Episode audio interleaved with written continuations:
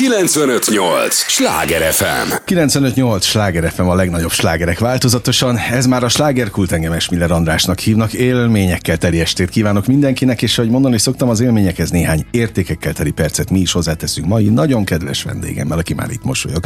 Szeretni fogják őt, de nem árulom még el, hogy kiről van szó és milyen területről érkezett. Azt viszont igen, hogy tudják, ez az a műsor, amelyben a helyi élettel foglalkozó, de mindannyiunkat érdeklő és érintő témákat boncolgatjuk a helyi életre hatással bíró és lévő példaértékű emberekkel, és a természetes emberi hangok műsorában Varga Reginát köszöntöm nagy-nagy szeretettel. Örülök az idődnek, hogy jöttél. Köszönöm szépen én is a meghívást. Na, HR specialista és egyben sportmentáltréner is vagy ez volt az a különlegesség, ami tulajdonképpen ide hívott téged, és már régóta egyeztetjük ezt a beszélgetést, úgyhogy örülök, hogy végre összejött, és azért nem jött össze, kedves hallgatóink, mert bizony Regina az egyik legkeresettebb a maga területén, és rendkívül elfoglalt, mert ilyen fajta ötvözet nagyon, sőt, szerintem nincs is nagyon. Hogy valaki HR specialista legyen, és mellette meg sportmentál trénerként is tevékenykedjen. Néhány sportmentál tréner ült már ebben a műsorban, de ők nem voltak HR specialisták, és főleg nem HR specialistaként dolgoztak itt a fővárosban. Te ugye itt tevékenykedsz, és hát a sportmentál tréneri tevékenységed meg tulajdonképpen nem is köthető helyhez, de, de gondolom rengeteg, rengeteg ügyfeled van itt a fővárosban is. Abszolút, köszönöm szépen. Um, HR specialistaként dolgozom, ami azt jelenti, hogy toborzással és képzésfejlesztéssel foglalkozok Vagyis főállásban. emberekkel. Így van, emberekkel, ez az egyik fő szempont, és a szívem, ami ahová húz, és ebből jött igazából a sportmentál tréner, tehát 2020-ban, amikor amikor itt volt a Covid, akkor én is úgy éreztem, hogy valamit cselekednem kellene, és hogy a szakmámon belül, tehát nem akartam otthon otthon ülni és várni, hogy mi fog történni, ezért csatlakoztam egy önkéntes csapathoz, itt Budapesten, akik um, interjúban is igazából állás, állás felkészítésben segítettek az embereknek, és azt mondtam, hogy én is ezt fogom akkor csinálni, ha már ezt tanulom ugye az egyetemen. Ez mind szép és jó volt, és meg volt a lendület, viszont egy idő után eljöttem arra, hogy tök jó, hogy ott van a munkám, és utána foglalkozok, én is próbálok segíteni másoknak, de hogy hol van akkor az én idő, és hogy ez mind online történik. És ö, egyszer csak fogtam magamat, és azt mondtam az ügyfélnek, hogy jó rendben, én segítek neked, akkor már nem volt karantén, de gyerünk el akkor sétálni, és akkor beszéljük meg másfél méter, és akkor felkészülünk először egy, egy állásinterjúra, hogy hogyan kell, és meglepő volt, mert nekem is sokkal jobb volt. Nyilván, hogy nem egy online térben kell értő figyelemmel és odafigyelni nem tudom hány óra után, és abszolút én azt éreztem, hogy könnyebb volt a bizalmat is kiépíteni, és elkezdtem azon gondolkodni, akkor még nem tudtam, hogy mi ez a sportmentál tréner, és, és hogyan lehetne, akkor még nagyon a coachingba gondolkoztam, hogy egyszer majd szeretnék egy ilyen szakmát magamnak. Aztán jött egy külföldi tanulmányi út, ahol, ahol pedig igazából így, így jött minden magától, tehát elkezdtem ott is sportolni saját magam részére, megismerkedtem külföldi hallgatókkal, akikkel tovább csináltuk ezt. Tehát van egy különleges varázsa annak, amikor elmész egy, egy hegyre különböző országból jött hallgatókkal, és akkor tudsz kommunikálni mindenféle, mindenféle dolgokról, ami egyébként őket is éríti, karrier, magánélet, tehát ezek mind előjöttek. És amikor hazajöttem, akkor akkor azt mondtam, hogy én ezt így szeretném továbbvinni, akkor végeztem el igazából Kenyeres Andrásnak ezt a sportmentál uh-huh. tréneri képzését, amit azóta csinálok, viszont szerettem volna, hogy legyen egy harmadik ága, ugye, amit, amit ismerünk, az az online, és ez a személyes térben, tehát hogy úgy, ahogy most mi is beszélgetünk, ez a fajta beszélgetés. Én szerettem volna egy harmadikat, amiben, amiben picit van egy kihívás, és ez az, hogyha hozzám fordul egy ügyfél, vagy egy sportoló, hogy ő szeretne esetleg nem tudom, mondjuk futni vagy hegyet mászni, akkor én szívesen vele tartok, és figyelem, hogy ő hogyan reagál esetleg, vagy hogyan éli meg azt, hogy nem tudom, például fel kell futni a kékesre, és ott vagyok mellette, támogatom, a végén pedig megbeszéljük a tapasztalatokat. De, de te is futsz vele? Igen, lefutom vele, hogyha kell. Legalábbis megpróbálom, hogy hogyan lehet ez. Na jó, most komolyra fordítva a szót tényleg? Tényleg lefutom vele. Most nyáron teszteltük, egyébként mikor hazajöttem, akkor májusban jöttem haza, és a hugommal teszteltem ezt az egészet, mert ő volt a kis, kis alanyom. Az első, amikor januárban beszéltünk telefonon, akkor, akkor kitaláltuk, hogy mind a ketten edzeni fogunk. És ez nagyon fontos egyébként a sportolóknál, hogy legyen ugye célkitűzés. Tehát, hogy uh-huh. minden egyes ilyen motiválós idézetek mindenhol kijön az, hogy legyenek célok. Ez valóban így van. De nem elég azt mondani januárban, hogy én le akarok fogyni, és akkor majd, majd megnézem a Summer Body-mat. mondtam már. így Mondom van. most is. Ebben én is nagyon sokszor belefutottam, hogy igen, akkor a Summer Body majd meg lesz, csak hogy nem volt semmi, semmi kisebb célok, nem voltak mérföldkövek, nem voltak mérhető dolgok. Na, és ezt... nagyon örülök, hogy jöttél, és bocsánat, szabad ne feled. Valószínűleg sokkal járunk egy cipőben, már mi nem én veled, mert látod, hogy nézek ki hozzád képest, a hallgatókkal, akik tényleg, oké, okay, most új év, elkezdjük, stb. És a világon semmi nem történt, pedig hát ugye tudjuk, hogy hányadika van. Szóval mit csinálj? Mi, milyen célt tűzünk ki kisebb célnak? A... Mondjuk nem eszünk hat után? Ez egy kisebb cél? hogyha azt, tehát hogyha azt Nem teszek cukrot a kávéba? Az is lehet, attól függ, hogy, hogy, mi a, tehát, hogy mi a végső célunk. Tehát azt akarom mondani, hogy le akarok fogyni, nem akarok táplálkozási tanácsokat, meg semmilyen ilyesmit adni, viszont akkor, akkor be kell osztani, egy szokást kell kialakítani ehhez hogy mikor kelek fel, mit fogok sportolni, és hogy hogyan ellenőrzöm magamat. Tehát nem elég azt mondani, hogy június 6-ára 60 kiló akarok lenni, az tök jó, az már egy lépés, kitűztük, hogy mikorra, mit szeretnék, de azt, hogy, hogy nem tudom, addig hány kilót fogok leadni havonta, hogy fogom, milyen edzést fogok csinálni, azt, azt elfelejtjük sokszor. Mm. És ez a sportolóknál, akik komolyabban foglalkoznak vele, nekik ez az életük, tehát hogy, uh-huh. hogy hogyan osszák be az idejüket. Miért pont, na még egyszer, miért pont sportmentál tréner lettél? Mert annyi fajta Hát a, a kenyerest ismerem, egyébként én zenészként ismerem a, kenyeres András, de szerintem a hallgatók is elsősorban, és azt tudom, hogy nem csak az ő képzése, tehát nyilván a coaching, uh-huh. a, a segítség, az közel áll hozzád, hogyha egyáltalán ezt az irányt választottad. De miért pont a sport részéről fogod meg? Vannak személyes oka is egyébként. Alapvetően magam miatt csináltam meg ezt az egész sportmentet mert úgy éreztem az elmúlt években, főleg ez a covidos idő alatt, hogy a sport, leginkább a futás, az egy ilyen megküzdési stratégia lett az életemben. Tehát, hogy oda az volt az az én idő, amiben én ki tudtam teljesedni, elmentem, végig gondoltam a napomat, és amikor visszatértem, akkor le tudtam rakni ezt a csomagot, ami esetleg bennem volt. És tehát ez mentálisan fejlesztett uh-huh. engem, és ez volt az, ami így megmozgatott elsősorban, hogy hogyan tudok jobb lenni a hétköznapi életben azáltal, hogy a sportot használom fel erre. Um, és ezt, ezt szerettem volna igazából, hogy, hogy összekötni. Nyilván van a munkám, amit nagyon imádok, a HRS, uh-huh. a HRS munkám, viszont a sport, ez mellette egy olyan hobbi, egy olyan tevékenység, ami balanszban hozza ezt a work-life jó, tehát kellett a tehát kellett, kellett az a fajta egyensúly, ami, ami nyilván abban segít, hogy ne ég ki. Így van, oldalon abszolút. Sem. És az ötvezettel hogyan tudod segíteni speciálisan a te ügyfeleidet? Uh-huh. Hát rengeteg minden szerintem áthúzható hogy az üzleti világból, és úgy, úgy oda-vissza igazából. Tehát nagyon érdekes, hogy amikor interjúztatok, én ugye 16-ban kezdtem a HR pályán tanulni, és már 17-ben volt szerencsém interjúkon részt venni, vagy én lebonyolítani. Ahhoz képest, amit most csinálok, interjúk egyszerűen érződik az, hogy az embereknek sokkal nagyobb a, az éjség így a figyelemre, tehát annyira kiteljesedik ez nálam, és van, vannak olyan interjúk, ahol, ahol egyszerűen 20 perc alatt úgy megnyílnak, hogy ott ott kell lenni szakemberként, Aha. és hogy ne vitt tovább.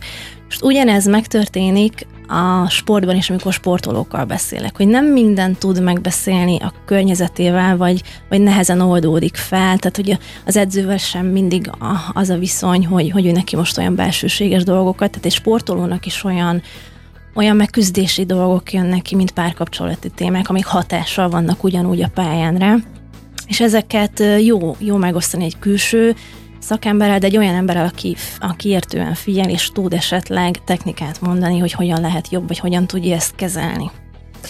Neked ki segít?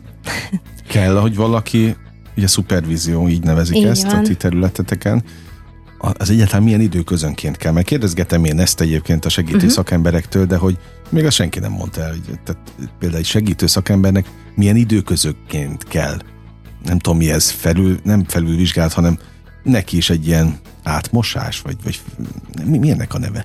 A, tudom, hogy mi a szupervíz, vagy hogy a szupervíziónak hívjátok, de hogy próbáljuk már ezt lefordítani a, hallgatók nyelvére. Igen, azért, talán nekünk azért nehezebb, mert hogy tényleg minden ember küzd valamivel, tehát hogy hiába azt gondoljuk kívülről, hogy neki tökéletes az élete. Most aki segítő pályán van, az, az kétszer annyi puttony cipel magával, ah, mert hogy felveszi uh-huh. ezeket, tehát nagyon nehéz le, lerakni és hogy van, a, van az az időszak, nekem azt, azt tudom mondani, hogy három havonta azért tartok, és én, én egyébként egy kócshoz járok, akivel már évek uh-huh. óta um, jó viszonyban vagyunk. Tehát és, akkor negyed évente. Így van, el szoktam mondani, és akkor van egy ilyen ventilálós időszak, és akkor a hogyan tovább tulajdonképpen, mert hogy le kell, le kell rakni, és ez, ez van, ez a három hónapos periódus, meg van az a helyzet, amikor annyira nehéz és olyan élettörténettel találkozol, hogy ott, ott viszont kell egy külső külső szakember, mert lehet, hogy annyira beleéled magad, vagy annyira megérint, amire egyébként kell figyelni szakemberként, hogy megmaradjon a két lépés, de, de előfordul, és olyankor kell, hogy valaki picit így rákoppintson a fejre, vagy adjon egy iránymutatást, hogy már, már tovább. Ezt akartam kérdezni mindenképp, hogy meg lehet-e szokni, lehet-e rutin, vagy válhat-e rutinná az, hogy te hallgatod mindenkinek a jellemzően, ha nem túl pozitív hangulatait, és a, a problémáit, és hogy az ne vidd tovább, vagy ne, ne vedd magadra. Tehát nincs az a fajta páncél, ami mindenkire jó, és mindenkit visszapattint.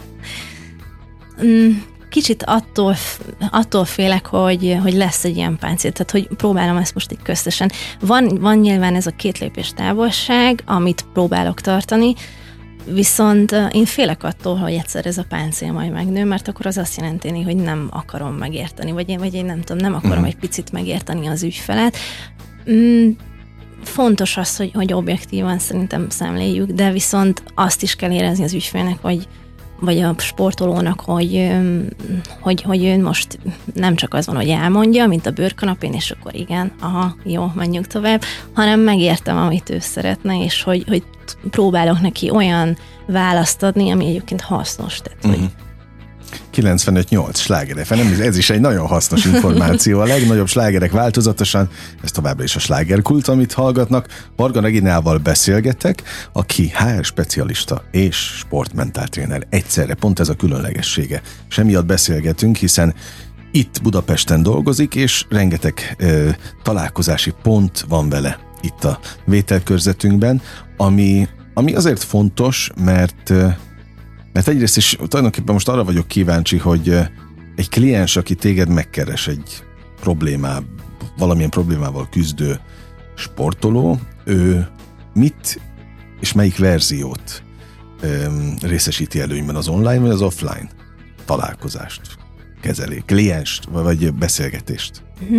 Egyértelműen az offline. Tehát uh-huh. az mhm. online az egy ha valaki hozzám jelentkezik, akkor mindig van egy félórás online beszélgetés. Az elején? Igen, az, az egy ingyenes konzultáció, amikor elmond, elmondjuk, hogy hogyan fog zajlani, ő is bemutatkozik, ad egy képet magáról, amiről előzetesként látok, hogy körülbelül milyen irányba, hogyan tudok neki segíteni, és innestől fogva igazából mindig rábízom a sportolóra, hogy, hogy hogyan szeretné, tehát hogy személyesen, valamilyen kis aktivitással, vagy maradjunk online, tehát melyik a kényelmesebb számára. Én jobban preferálom azt, hogyha offline vagyunk, vagy valamilyen aktivitással, mert az sokkal személyesebb, könnyebb a bizalmat kiépíteni, és az online tér az egy ilyen jó, jó persze vannak előnyei, de, de szerintem a másik kettő az, az mindig hasznosabb. De én is azt gondolom, csak hát olyan felé megy a virág, vagy Igen. olyan szinten digitalizálódik minden, hogy én már semmi nem lepődnék meg, mert hallottam olyan ismerősöket, akik tényleg sőt az egyik nagyon jó barátom még egy Amerikában élő magyar kocsal beszélgetett rendszeresen Zoomon, tehát kinek mi segít, vagy éppen kinek mi a jó, de én is azt gondolom, hogy azért nem lehet helyettesíteni a személyes találkozást, főleg egy ilyen helyzetben. A te klienseknek hívjuk egyébként a Hát sportolók vagy ügyfelek. Sportoló, oké. Okay. Maradjunk, az, az ügyfelek olyan csúnya.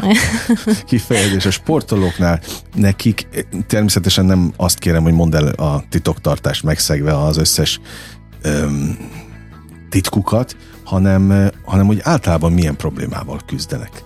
Uh-huh. Mi, hát mik a leggyakoribb? démonok? Leggyakoribb én azt gondolom, hogy ez az önbizalom. Tehát ez, ez mind megjelenik olyan sportolóknál is, akik, akik kívülről és eredményük tekintetében hihetetlen sikeresek, viszont én azt gondolom, hogy a kudarcot és a, a sikert is szinte pont ugyanolyan nehéz megélni. Tehát, hogy, uh-huh. hogy azok, akik ugye nem, nem jutnak el például arra a dobogóra, nem jutnak el arra a versenyre, vagy, vagy másképp élik meg, az tehát nekik egy veszteség. Viszont amikor eljutnak a siker élményig, vagy felállnak tényleg a dobogóra, akkor mindig ott van belőlük, hogy ezt, ezt megérdemlem, ez az impostor szindróma, hogy, hogy elég vagyok hozzá, és akkor azt is, azt is sokszor kell kezelni bennük, hogy, hogy igen, te ezért megdolgoztál, és akkor, és akkor éld meg ezt a pillanatot, és hogy megmaradjon azért, tehát ne szálljunk el az, az ego határán uh-huh. túl sem, hogy akkor én most én vagyok az Isten király, és akkor és, és akkor az összes versenyt innestől fogva meg fogom nyerni. Az önbizalom az abszolút előszokott jönni, illetve, hogy ami, ami még nagyon ez a ez a nagyon-nagyon akarás. Tehát, hogy ez a megfeszülés, hogy rengeteget edz, rengeteget készül, odafigyel, odafigyel az étkezésére, de annyira túl gondolja, annyira túl stresszeli, hogy amikor ott van a pályán, akkor egyszerűen elveszíti a kontrollt, és nem tud fókuszálni. Ilyen például, hogyha mondjuk egy egy akadály versenyen volt egy, egy egyik ügyfelem, vagy versenyzőm, és ő nála feljött az egyik akadálynál, hogy emlékezett, hogy nem ment neki sokszor uh-huh. az edzéseken, sem egy másik versenyen, és ott egyszerűen elveszítette annyira a kontrollt. Tehát amik jönnek gondolatok az emberben, ugye mentálisan, azok átalakulnak érzésre, azok pedig uh-huh. lebénítják sok esetben a pályán és a sportban az embereket. És ezeket kell úgymond ki stratégiákkal kiküzdeni belőlük, és megoldásokat javasolni, technikákat. Azért örülök, hogy jöttél, és azért örülök annak, hogy ezekről őszintén beszélsz, mert egyébként ember nem gondolná, hogy pont a sportolóknak vannak ilyen, ilyen önértékelési problémái. Tehát mondjuk a hozzám hasonló figurák, akik sportot nem nagyon űztek életükben, Max TV-ben, de meg még kis súlyfelesleg is van, tehát az, azt még valahogy érteném, hogy, hogy, hogy emiatt vannak gátlások, de hogy nekik, akik mondjuk tökéletes testtel rendelkeznek, amit hozzáteszem, megdolgoznak. Tehát én nem is irigyeltem soha senkitől a testét, mert úgy adtam vele, hogy ja, hát ha beletette az energiát, meg is érdemli, hogy legyen olyan teste, de hogy, hogy azért az sem olyan egyszerű. Tehát az sem egyenes ilyen szempontból, hogy az egyenes arány, mondjuk a, az izom, az egyenes arányban áll az önbizalommal. Alapvetően maga a sport az, az fejleszti az önbizalmat, meg a magabiztosságot. Ez, ez, ezért furcsa. De, de nagyon sokszor előjön az, hogy ehhez szerintem egyébként a maga a közösségi média is nagyon hozzájárul, hogy mindig a, a szép dolgokat rakjuk, és, amikor, és va, tehát egy versenyzőnél azért kijön, hogy mert a versenytárs az jobban néz ki, neki nagyobb akarja, jobban megy a futás neki, tehát hogy ott, ott elkezdenek rivalizálni, mert egymással is, és ezek is abszolút megjelennek. Illetve hát, ami még talán egy nagyon fontos, hogy a szokások miatt azért egy elég kötött és um, sokkal fókuszáltabb, azt gondolom, egy, egy ilyen sportolónak, vagy egy, egy, sokkal többet sportoló embernek az élete, és ott vannak lemondások, tehát az, hogy lemondok egy buliról, lemondok egy, egy olyan nem tudom, kapcsolat vagy valamiről, hogy önmagamat választom, hogy picit jobb legyek, és itt azért ilyenkor felmerül az, hogy, hogy jó döntést hozok el, vagy hogy elég vagyok el. Mm. Ezek, ezek mind előjönnek. Egy annyira tipikus a kérdés, amit mondasz, hogy elég vagyok át. Mennyien tesszük, teszik fel a kérdést? Rengetegen. Szerintem minden emberben előfordul. Az, az fontos, hogy szerintem a sport az hozzájárul ehhez tényleg, tehát hogyha ha nem ilyen profi sportolókról beszélünk, csak a hétköznapi ember azt mondja, hogy igen, én elmegyek futni, én lefutom azt az öt kilométert, az egy kilométert, és akkor rakom össze. Az ad egyfajta olyan energiát, hogy elkezdünk hinni magunkban, hogy ha ezt meg tudtam csinálni, akkor tudok még tovább menni. És ez szerintem egyébként hasznos, és ugyanúgy hasznosítható ez a fajta élmény vagy tapasztalat utána a munkában is. Azt mondtad, hogy hatással van egymással a két terület, amelyet végzel, HR specialista, a specialista területed, meg a, a sportmentál tréneri de melyiknél érzed igazán a, azt a bizonyos hatást? Tehát például HR-esként te másabb hozzáállással csinálsz bármit, amióta kócsolsz is embereket? Vagy sportolókat? Kócsolni annyira nem, inkább próbálok um, támogató beszélgetéseket. Jó, tehát ez nem kócsolásnak Nem, hívják ez nálatok. nem, abszolút Bocsánat, nem. Az, oké. Igen, Látod, már én is keverem, pedig, Semmi pedig nagyjából tisztában vagyok a területekkel. tehát hogy, hogy azóta, mióta ezt, ezt a munkát is végzem, már másodánásként azóta jobb, jobb vagyok-e mondjuk a HR pályán, ez lenne így a... Tudod, igen. Igen. igen. Um, abszolút, mert hogy az, amikor, amikor elmegyek egy sportolóval, tényleg lefutunk mondjuk egy versenyt, megbeszéljük a tapasztalatokat, akkor én nekem ad egy ugyanolyan pluszt, egy ugyanolyan élményt, mint hogyha ha ezt így saját magamnak építettem. Tehát látom, hogy tudok másnak segíteni, és ugyanúgy az én munkaköröm is a, a hárpálya, és egy olyan, ahol, ahol tényleg embereknek kell folyamatosan, akár a kisebb adminisztrációt, akár nagyobb um, támogatást nyújtani, és hogy ez egyszerűen így, így körbeér, hogy, hogy kell mozognom azért, hogy, hogy én is rendben legyek, úgy mentálisan magammal, ebben tudok segíteni másnak, és akkor ott van a munkám, ami, ami uh-huh. szintén egy olyan terület, hogy, hogy itt van, és akkor csináljuk, és alkossunk közösen. És a fordítva kérdezem? Hogy maga a HR az hogyan segít? Pontosan. A sportmentár tréneri lábadat. Itt inkább, oldaladat. Igen, itt inkább azt érzem, hogy, hogy ezek az üzleti tanulságok igazából, hogy azok is ugyanúgy megjelennek, tehát hogy azért az üzleti életben is előfordulnak a játszmák, a versengések, a különböző öm, pozíciók, amiket látok nyilván, és ezek, ezek ugyanúgy megvannak a sportos életben, hogy a két versenyző hogyan próbál rivalizálni, vagy nem tudom, ezek a ezek ugyanúgy megjelennek, és hogy, hogy nagyon sok cikk is született már, meg nagyon sok jó gondolat is született már arról, hogy aki sportol, az, az jó vezetővé válhat, mert azokat a kreativitás, az a kitartás, azok a, azok a skillek, azok egyszerűen átültethetnek, átültethetőek egy vezetői pozícióban lévő emberben is, és megvannak ugyanazok. Én nagyon sok cégvezetővel tartom a, a kapcsolatot, és azt, azt én is aláírom, hogy, hogy akik tényleg igazán sikeresek, mindenki sportol. Na, persze ez nem azt jelenti, hogy én akkor egyből követem a példájukat, és szaladok én is bármit megcsinálni, de hogy ilyen szempontból meg azt gondolom, hogy, hogy igenis ragadós kellene, hogy legyen a példa. Hát hiszen igazuk van, a kitartás, a küzdőszellem az azért megvan, és ez kell az üzleti életben is. Így van. De te ugye, pontosabban ez a kérdés, hogy te élsportolókkal foglalkozol, vagy, vagy az átlagnál többet sportoló emberekkel, vagy, vagy, vagy átlag sportolók is, akik nem mondjuk egy, egy ilyen önálló edzésprogramnál többet nem végeznek, amit kizárólag a saját kedvükre csinálnak. Szóval, hogy mi, milyen verzióból kerülnek ki a te sportolóid? Igen, én sportolóval kevés emberrel foglalkozok, viszont velük azért sokkal több időt is kell ilyen szempontból, tehát hogy sokkal, sokkal több alkalommal. És a- javarész pedig igazából ez a, ha szabad így fogalmazni, akkor a hétköznapi átlagember, ahogy mondtad, és sportoló.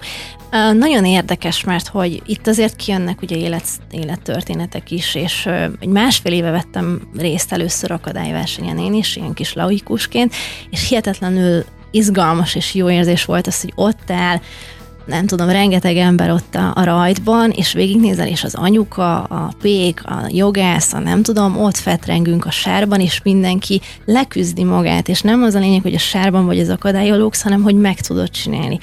És ezek a, az ilyen élettörténetek is, amik, amik kijönnek egy-egy ilyen foglalkozás során, hogy, hogy mit ad számukra az, hogy sportolhatnak, hogy mennyit lendít azon, hogy, hogy épp most elváltak, vagy most elvesztették a munkahelyüket, és, és mégis tovább tudnak menni, mert, mert adja a lendületet, és szembesülnek azzal, hogyha ők ezt meg tudják csinálni, meg végig tudnak menni egy versenyen, el tudnak menni edzeni, az nekik egy, egy belső erő tovább, hogy, uh-huh. Hogy erre még képesek, és hogy van előre. témánál vagyunk, nagyon mélyen egyébként, mély lélektan következik, úgyhogy millió kérdésem van még, de hát tudod, jó társaságban repül az idő, és véget ért az első rész. Ilyen hamar. Úgyhogy arra kérlek, hogy ne menj sehová, maradj velünk a következő részre, és a hallgatóktól is ezt kérem, mindig mondom, hogy az idejük a legdrágább, amit nekünk adhatnak. tegyék meg a következő blokkra is. Egy lélegzetvételnyi szünetre megyünk csak el, aztán folytatódik a slágerkult. 958! Sláger FM! Mondta, hogy nem leszünk sokáig. Már is itt vagyunk a következő résszel. 958 Sláger FM a legnagyobb slágerek változatosan, ez már a második része. A műsornak örülök, hogy itt vannak, és annak is örülök, hogy Varga Regina itt maradt velünk, megtisztelt a jelenlétével, aki HR specialista és sport mentáltréner. Egyszer ezt a két rendkívül különleges, önmagában is különleges területet vegyíti együtt, ezért aztán teljesen speciális, amit, amit képvisel, és ezért is hívtam, hogy ismerkedjünk meg ezzel a ezzel a különlegességgel. Ő Budapesten dolgozik, egyébként elérhető természetesen itt a fővárosban is, meg egyébként ahol csak szükség van a, az ő munkájára. És most azon gondolkodtam, hogy pont az előző témát, ahol, ahol befejeztük, hogy az ember, lásd jellemzően te, ti, azok, akik a te hasonló elveket vallanak veled. Gondolom ez a Spartan, vagy Spartan, minek, hogy nevezik ezt a... Így van, ez a Spartan Na, világa, jó, illetve okay. most már a Fighters van is Na, azt nem is ismertem. Úgyhogy hogy ezeket a, a saját magatok, hát minek nevezzem ezt? Küzdeni. Küzd, igen, ez a harc, küzden, tehát hogy kifejezetten felállítotok egy, egy olyan megmászandó hegyet célt, ami, amit próbálok lemodellezni egyébként uh-huh. piciben, hogy ez azért van, hogy bizonyítsatok magatoknak? Azt gondolom, hogy, hogy igen, sok esetben, tehát azok, akikkel például én beszélgettem, és hozzám jöttek ilyen spártanos sportolók, nagyon sokszor elmondták, hogy olyan élet történetekkel küzdenek egyébként, ami, ami nekik kell egy visszacsatolás. Tehát kell, kell egy olyan visszacsatolás, egy tükör, hogy ők, hogy ők erre képesek. Tehát ez az hogy... ellenpont? Amivel próbálják ellensúlyozni a problémákat? Vagy elfeledtetni magukkal? Elfeledtetni nem hiszem, inkább azt mondom, hogy, hogy túllépni és feldolgozni. Tehát ez is, egy, ez is egy fajta formája a sport, hogy, hogy feldolgozzuk magunkban, hogy lehet, hogy történt egy ilyen esemény, de, de képes vagyok megugrani saját magamat. Uh-huh. És az, hogy van egy 5 kilométer, ugye ez a legkisebb táv, és van rajta 20 akadály, és én azon a 20 akadályon végigmegyek, végigkuszok, végigmegyek a majom létrán, és utána beérek, és azt mondom, hogy, hogy úristen, én ezt, ezt meg tudtam csinálni, és, és ez az enyém, ezt már nem veszi el senki, és ebben az én erőm van, uh-huh azt egyszerűen viszi tovább. Nyilván itt, itt beszéltünk mindenféle endorfiról, meg maga a hangulat is szerintem egy, egy fesztiválhoz hasonló, de, de abszolút, a, tehát hogy azt, azt viszi tovább az élet. Én amikor elmentem az elsőre, akkor azt mondtam, hogy csak kipróbálom, de ez nagyon-nagyon laikusként, és akkor ott volt egy venezuelai um, ismerősöm, aki azt mondta, egyébként Spártán, Spártán nagykövet, hogy na majd akkor a leg, legközelebb én találkozunk. Hát mondom, én csak első alkalommal jöttem, de annyira beleszerettem ebbe az érzésbe én is, hogy, hogy te jó ég, hogy ez a, ez a szőkehajú kislány egyébként, egyébként ez így végig tud rajta menni, és ezt, ezt tényleg meg tudtam csinálni, hogy ez így, ez így visz előre, hogy még akarom csinálni, és akkor ez így egyszerűen így beolvad az embernek az életébe. Oké, okay, de még mindig én kérdezem, és érts jól mindent arra kérlek, tehát nem kekeckedés, tényleg, csak én mondjuk a másik oldalt képviselem, hogy mi jó abban, hogy fetrengsz a sárba. Tényleg, úgy, mondom ezt úgy, hogy tesóm spártánozik, és nagyon sikeres, pont tegnap vagy tegnap előtt írt, hogy akkor benevezett Vácra, mit tudom uh-huh. én márciusra. Hát mondom, én biztos, hogy nem leszek ott, úgyhogy nyugodtan nevezzen, nem fogok megjelenni. Legalább szurkolni nyeret, okay. okay. mentálisan erősíteni. És hát van még egy nagyon komoly lélektani kérdés, vagy jelenség, tehát hogy ha mondjuk te megcsinálod ezt a uh-huh. spártán kihívást, vagy bármelyik sportoló ügyfeled, akkor, akkor vártok-e bárkitől, gratulációt, elismerést, vagy tényleg magatoknak fontos ez? Hát ez tehát, hogy attól függ. Nekem számomra magamnak fontos. Egy darabig azt éreztem, hogy hogy nagyon szeretnék egy, egy visszajelzést, nekem volt egy ilyen periódusom, aztán ahogy, ahogy mentem előre, már rájöttem, hogy igazából ezt csak magamért kell csinálnom, mert hogy oké, okay, hogy megdicsérnek, nem tudom, kívülről, vagy bármi, de hogy senki nem fogja azt, azt megérteni, hogy mondjuk egy 5 kilométer és 20 akadály, az mi, mi játszódik le benne. Jó, tehát nem lehet elvárás az, hogy majd más nem. ezt pontosan érteni fogja, és Abszolút ugyanúgy ismeri nem. el. Itt ült néhány hónappal korábban egy egy szintén hasonló területről érkezett, de, de inkább fogyókúrás könyvet író ö, úriember, aki mesélte, hogy ö, amikor lefogyott valami 25-30 kilót, kipattintotta magát, de úgy, ahogy kell. Tehát tényleg bordás, has, izmok, tehát ahogy az a nagykönyvben meg van írva, és végig azt hitte, hogy majd csodálni fogja a környezet, amikor ez megtörténik. És azt mondta, lefogyott, és senkit nem érdekelt a környezetébe, hogy ő hogy néz ki. Azt mondta, hogy ez akkora csalódás volt neki, hogy, hogy a mai napig emlegeti.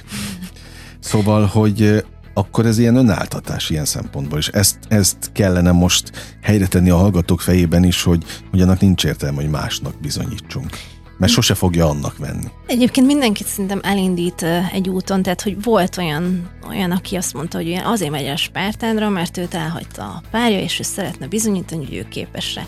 Lefutotta, és akkor utána rájött, hogy ez megy neki, ezt csinálja, és utána maga maga Aha. miatt kezdte. Tehát, hogy van valami indítatás mindenkiben. És azt talán kell is. Hogy, hogy ne kellene, persze kell ez a belső vágy, hogy én ezt csináljam, tehát hogy én nem tudom motiválni azt, akiben nincs, tehát motiválni uh-huh. amúgy sem csak ösztönözni de hogy, hogy alapvetően ide tényleg mindenki azért jön, hogy, hogy, meg, hogy leküzdje magát egy picit, én azt gondolom. De önmagadat leküzdeni nem a legnehezebb feladat? Dehogy is nem. Tehát ehhez kell. Neked voltak ilyen periódusaid? Persze, hogy voltak. Szerintem mindenkinek vannak, csak mindenki lehet, hogy másképp nem biztos, hogy a sportban adja ki. Illetve ez is egy, egy nagyon fontos kérdés, amit el kellene dönteni, és örülök, hogy a szakember itt ül, hogy feltétlenül kell mindig szakember, aki segítsen? Fel kell szerintem ismerni azt, amikor már szükséges. Tehát, hogy ha valaki elindul ezen az úton, és megfelelő önismerete van hozzá, és látja, hogy milyen területeken kell fejlődni, akkor végig fog tudni menni mm. ezen az úton. Viszont vannak azért ezen embernek elakadásai, és hogy abszolút szerintem ilyenkor kell, és, és kell is az, hogy segítséget kérjünk, függ, tehát attól is függ, hogy mi, milyen ez az elakadás, tehát hogy mondjuk pszichológus szükséges ahhoz, uh-huh. vagy tényleg egy sportmentál tréner. Ha mondjuk arról beszélünk, hogy ott van a pályán, és és akkor tényleg az akadálynál előjön neki az, hogy fú, ez eddig nem ment, és ott, ott egyszerűen megakad, leblokkol, és most se fog menni, és utána pedig jön az önmarcangolás, hogy de hát, de hát nagyon sokat edzek, de hát tényleg ott van a diéta, és, és, és ment volna jobban, meg hogy ezt edzésen meg tudtam csinálni, akkor ezt kell igazából feladni, és erre van technika egyébként, hogy, hogy akkor hogyan, hogyan, fog ez, hogyan fogsz ezen átugrani. És ha lehet ide behozni saját példát igazából, akkor én elmesélem, hogy én tavaly futottam a Montpellier maratont, készültem rá, és már az előző napokban én, én emlékeztem, hogy én már futottam egy maratont, és 30 kilométerig én nagyon szuper voltam, aztán ott úgy valahogy valahogy így feladtam, és erre már tudatosan készültem, felhívtam húgomat, hogy, hogy a fülembe lesz a fülhallgató, és hogy ha én őt felhívom gyors hívón, akkor ő kezdje nekem montrázni, hogy ezt, ezt tudod csinálni, tehát hogy megvan ez a kötelék, mert hogy én egyszerűen már a verseny előtt lebeszéltem magamat, hogy 30 kilométerig fogod ezt bírni. Úgy, hogy közben meg pontosan tudod, hogy nem lenne szabad. Így van, tehát hogy Aha. de akkor ezt még nem realizáltam, meg nyilván nem voltam ilyen tanulmányokban sem. Szóval ez egy saját tapasztalat volt. Elmentem a versenyre, és 30 kilométerig úgy, mint a nagykönyvben meg volt írva, ment, és onnastól fogva lehult a roló. Én ezt feladom, én ezt nem csinálom, nem tudom. És akkor hívtam hugom, két kilométerig ment a mantra. Utána pedig így igazából végig tudtam vinni, és jó volt.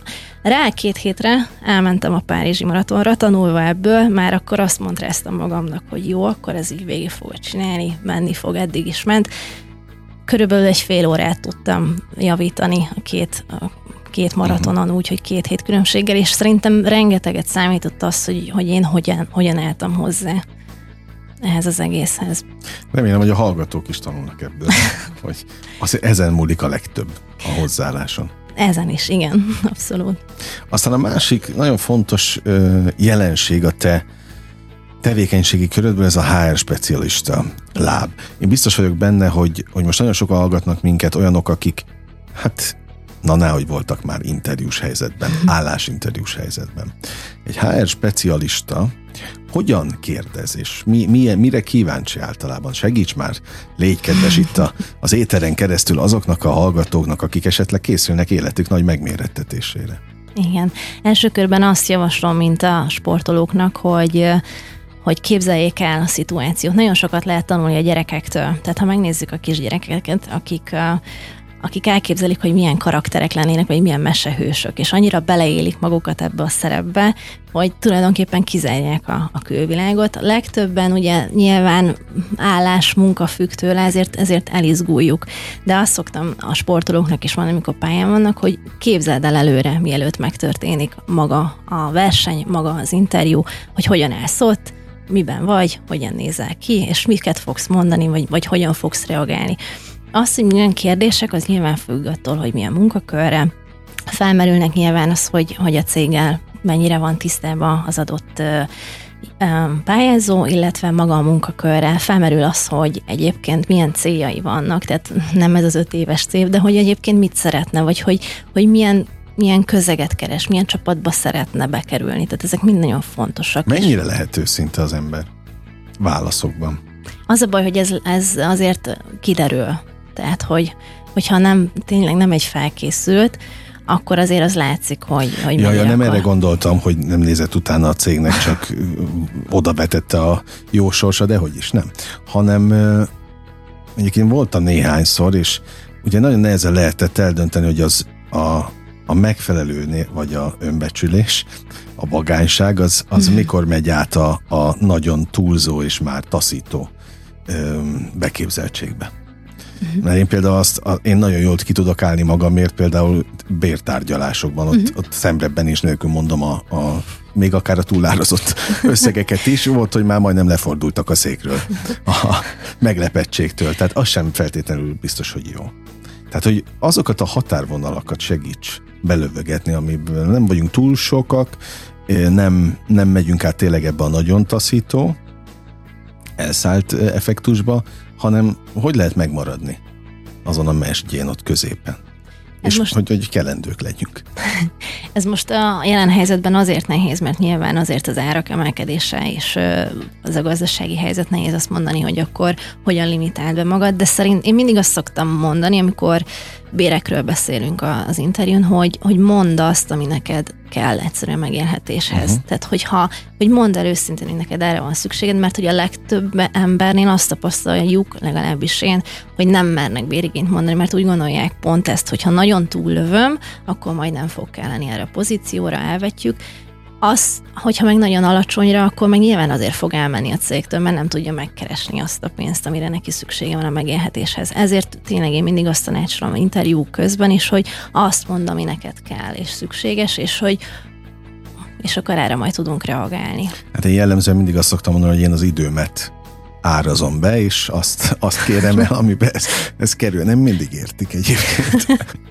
szóval mi az, ami még egy, egy HR specialista uh, inger küszöbébe belefér? Hogy, hogy kell, kell egyáltalán megfelelni? Neked, nektek? Megfelelni? Mit értesz ezen, hogy megfelelni? Hát, hogy átmenjen, vagy felvegyétek az embert arra a pozícióra, amire sok, sok szempontot nézünk, tehát amikor keresünk egy új, egy új pozícióra embert, akkor mindig nézzük a csapatot is, tehát az is, hogy hova fog beilleszkedni. Tehát itt azért kijönnek a személyiségvonások, a motivációja, az, hogy tényleg mondjuk a, a tapasztalatai mennyire relevánsak. Tehát ez egy nagyon összetett, nem lehet azt mondani csak, hogy leülök vele szembe, és akkor nem tetszett, ahogy kommunikált, és akkor nem veszük fel, vagy bármi, vagy sokat mondott. Tehát, hogy ezek, ezek nagyon sok összetevőből mm, lesz az, hogy ki, ki a tökéletes jelölt éppen abban arra a pozícióra.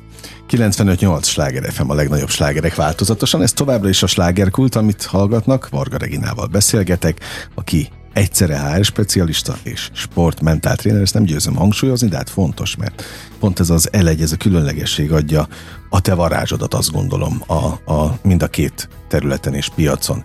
Még mindig egy picit a, az állásinterjúknál maradva, aztán befejezhetjük a, a témát, de tényleg azt gondolom, hogy sokakat érdekel legalább annyira, mint a, a, a sport része az életednek, hogy meddig pontosabban, igen, itt is az inger küszöböt kérdezném, de most nem a te ö, területed inger küszöbét, hanem inkább az a pályázni vágyó álláskereső inger küszöbét. Meddig húzhatják az állásinterjúkat például? Van, ismerek olyan céget, ahol négy körös állásinterjú van. Uh-huh. Egy nem feltétlenül jelentőségteljes pozícióra. Nem feltétlenül tartom, sőt, egyáltalán nem tartom ezt hasznosnak, mert így elveszítjük a jelöltet is egyrészt, tehát hogy ez a vice versa, illetve, illetve azt gondolom, hogy nem fair magával a jelöltel sem, mert elbizonytalanítjuk közben. Tehát abban a székben ülve én azt, azt érezném, hogy, hogy még mindig vacilálnak rajtam, hogy, hogy nem, tényleg nem felelek meg, vagy hogy mit, mit várnak még. Tehát az is attól is függ, hogy ez a négy kör az miről szól, tehát hogy, hogy kikkel kell találkozni, hány embernek kell elmondani ugyanazt. Lehet, hogy elfáradnék benne jelöltként, uh-huh időközben, és azt mondanám, hogy köszönöm, nem, és ez ugyanúgy a cégnek is rossz, hiszen tényleg elveszíti ezt a potenciális jelöltet, aki egyébként lehet, hogy fantasztikus lett volna. Neked személy szerint mondta már bárki állásinterjús helyzetben, hogy na ehhez a területhez semmi között?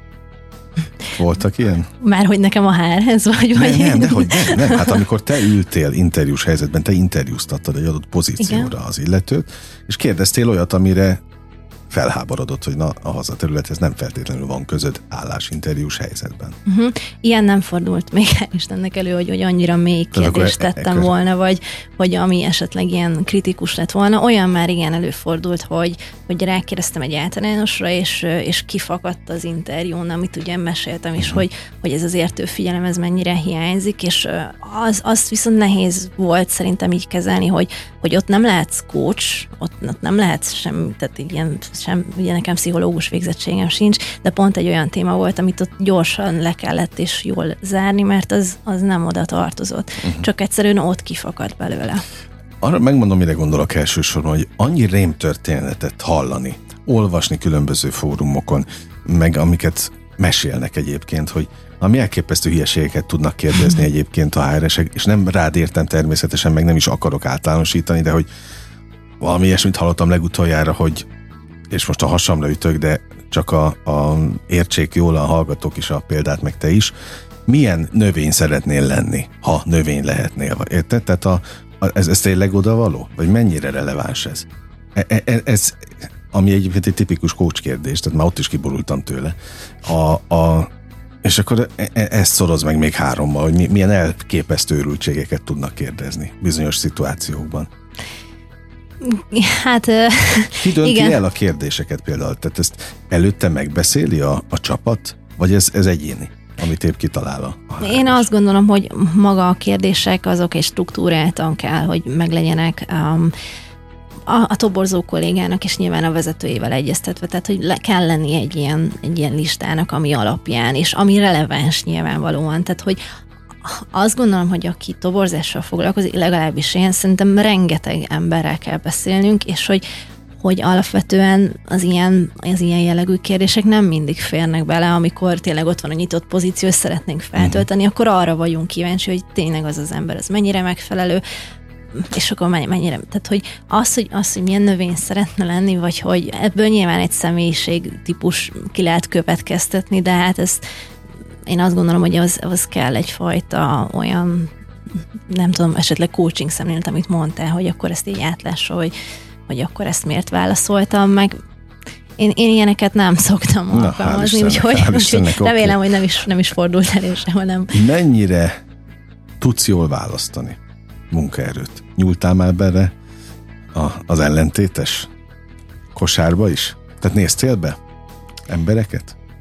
Volt, igen, előfordult olyan, hogy felvettem olyan, valakit olyan pozícióra, akiben nagyon, nagyon bíztam, nagyon hittem, és akkor esetleg próbaidőn belül felmondott, és, és akkor az nyilván nekem is egy negatív élmény volt ilyen szempontból, hogy hát tényleg őt, őt tartottam a tökéletesnek, meg azért ez egy, tehát az egy olyan munka, ami nehezen mérhető, tehát nehezen lehet számokhoz kötni, és azt mondani, hogy ennyi interjút csináltam, ennyi emberrel beszéltem, um, ennyit adminisztráltam, és akkor felvettem, tehát hogy azért végig kíséred egy úton már, mire belép a céghez, és nehéz azért elengedni ilyenkor.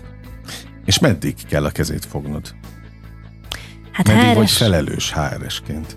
HR-esként ugye nyilván, ahogy belép, akkor megkezdődik az onboarding day tehát az is már egy HR-es feladat, azt is mi szervezzük, és azt gondolom, hogy elengedni soha nem fogjuk, hiszen mindenhogy mindig kötődni fogunk, tehát vagy, vagy munkabér, vagy valamilyen papír, mindig valahogy kell, hogy kapcsolatban maradjunk, de, de a szabadság, és hogy az, hogy nem vagyunk ott mellette, nyilván az, az szerintem próbaidő alatt is már így fokozatosan tágul. Egyébként nyilván elképesztő rutint ad neked mind a két területen az, hogy emberekkel dolgozol, emberekkel kommunikálsz folyamatosan, a sportmentál tréneri lábadban, vagy, vagy arcodban, vagy területeden, kinek hogy tetszik, mit tapasztalsz, hogy ott a segítő beszélgetések, a segítő folyamatok, amelyeket végzel, azok mennyire hatékonyak, és meddig kell valakivel dolgozni? És illetve van ennek valamilyen fajta szabályrendszere, hogy bizonyos ideig kell? Vagy olyan is van, hogy egy alkalom után megtáltosodik az illető? Igen, ez előfordul egyébként, és ennek egyébként örülök is, hogyha ha ha van egy, van egy kis idő, tehát egy kis időn belül is már nagy változások történnek. Ugye, ahogy említettem, az első az mindig egy online, ott meg fe, én is felmérem az állapotot, megbeszéljük, hogy mik azok, amikbe kell segíteni, és nagyon érdekes olyan szempontból, hogy, hogy mindig a, azt várom, hogy majd egy sport kérdése jönnek, és a legtöbb az igazából ilyen magánéleti, amit behoznak a sportba, tehát hogy mondjuk párkapcsolati öm, elakadást behoznak. Itt vagyunk a, a témán, nincs olyan nap alatt, ugye? nincs. Tehát általában ugyan ugyanazok miatt borulnak meg az emberek. Így van. Elhagyott, más szeretek, ez lesz, az lesz, most mi lesz, párhuzamos életek is gondolom társai. Így van, abszolút. És akkor ezek, ezek kijönnek. Én egy egy hetente vagy két hetente szoktam egy alkalmat így felajánlani személyesen online, vagy éppen az aktivitás, amit beszéltünk, és felszoktam azért állítani nekik egy, egy listát, tehát hogy vázolom nekik, hogy szerintem hogyan kéne, milyen területeken kéne, és hogy ez mennyi időt fog, és innestől fogva igazából az ügyfélnek, vagy a sportolónak a, a döntése, hogy ő, ő meddig szeretné ezt folytatni. Tehát ha azt mondja, hogy ő jól érzi ebben magát, és szüksége van rá, akkor én ott vagyok vele és támogatom, de van, van ilyen, aki azt mondja két-három alkalom után, hogy ő, ő most úgy érzi, hogy rendben van. De sok van olyan egyébként, aki igényli a kísérdőt? Igen. Már akár babonából is? Igen, egyébként van, van olyan, aki visszatért, van olyan, aki azt mondta egy első alkalom után, hogy rendben van, aztán két hét múlva jelentkezett, hogy, Még hogy mégis előjött ez, ez, mégis előjött, és hogy dolgozni kéne rajta. Mert hogy azt gondoljuk, tehát ha, ha csak abból indulunk ki, hogy tényleg van egy ilyen krízis helyzet, ami egyébként mm, életszakaszból adódik, megbeszéljük, ha nem, nem szakemberrel, hanem barátunkkal, hogy jó, jól vagyok, menjünk tovább, és akkor eltelik két hét, és akkor megint ott tartunk, hogy megint erről beszélünk, és megint tovább kell menni. Tehát, hogy ez egy, tehát fel kell dolgozni, vannak olyan olyan események, ami nem egyik napról a másikra megy, és főleg az ilyen sportban azért. És minden feldolgozási alapra van valamilyen megoldás? Hát legalábbis próbálunk rá stratégiát találni, tehát hogy olyan eszközöket, tehát mindent fel kell, mindent fel lehet, én azt gondolom dolgozni, csak idő, idő kérdése egyébként. Ez oké, okay, ezt aláírom, de, de minden módszer jó mindenkinek? Mert én például a segítő szakmával vagyok úgy, hogy, vagy most ne is, akkor legyünk a, mondjuk nézzük a legalapvetőbb dolgot, egy masszőr. Lehet, hogy a, az én masszőröm az nekem csodát tesz, de lehet, hogy a barátomnak meg nem. Uh-huh. Mert éppen pont, hogy a, az ellentetjét fogja. Igen, ez olyan, mintha te is most hozzám fordulnál, és akkor azt mondanád, hogy hogy van egy elakadásod, én meg azt mondanám, hogy menj sportolni, amit mondtad, hogy Kösz. annyira nem, nem szeretsz. Tehát, hogy nem, nem lehet azt hát mondani, hogy... meg velem, próbálj, tehát, hogy de neked ez feladatod egyébként, mentáltrénerként? Hát, hogyha valaki ide jön hozzám, és figyelj, én nem szeretek sportolni, és akkor csináljam el valamit, azt, azt nem fogom tudni vele, mert uh-huh. ugye ez, a sport is olyan, hogy, hogy ahhoz kell egy belső vágy. Tehát kell, kell egy belső vágy. Nem tudnak téged motiválni, ösztönözni tudlak arra, hogy folytasd, hogy csináld, hogy jobb legyél, de hogyha neked nincs meg benned az, hogy te ezt, ezt égető égető vágyad, ez olyan, mintha most azt mondanám, hogy holnaptól a munkaköröd neked, nem tudom, valami kis szobába lesz, és akkor számokkal kell foglalkoznod, miközben neked eddig az volt, hogy emberekkel kell uh-huh. folyamatosan beszélni, hát ég és föld, és idő után azt mondod, hogy, hogy elég, elég nem, nem tudod csinálni, mert nem, egyszerűen nem érzed azt, hogy neked ezt kell. Lejárt képzeld el a műsoridőnk, de, de nagyon élveztem, és, és különösen köszönöm az őszintességet, mert, mert azt nagyon éreztem, hogy nem vetítettél végig. Tehát nem azt mondtad, hogy igen, mindent meg lehet oldani, de hogy nem lehet mindig mindent megoldani. Bizonyos helyzetekre vannak olyan ö, megoldási javaslatok, amikben tudsz segíteni, de nem lehet mindig mindenkinek segíteni, mert ez milliós összetevő, és, és tényleg nagyon örülök, hogy ezt őszintén tisztáztuk. Mit kívánjak neked így a végén? Hát sok, sok sikert a, a sportolós. Tudom, hát ez olyan alap, nincs valami jobb kívánság. Valami cél? Azok mindig vannak. Most éppen a hétvégén lesz két verseny, úgyhogy... Na, hát akkor a legjobbakat, hogy köszönöm csillogjon szépen. úgy a szemed a verseny végén is, ahogy most csillog. Őszintén még egyszer nagyon köszönöm, csak a legjobbakat. Varga Reginával beszélgettem, és kedves hallgatóink, önöknek is köszönöm a megtisztelő és kitüntető figyelmet. Most ugyan bezárjuk a slágerkult kapuját, de holnap ugyanebben az időpontban ugyanígy természetesen újra kinyitjuk elvárok mindenkit. Élményekkel és értékekkel teli perceket kívánok mindenkinek az elkövetkezendő időszakhoz is. Engem Esmiller Andrásnak hívnak, vigyázzanak magukra. 958! Sláger FM!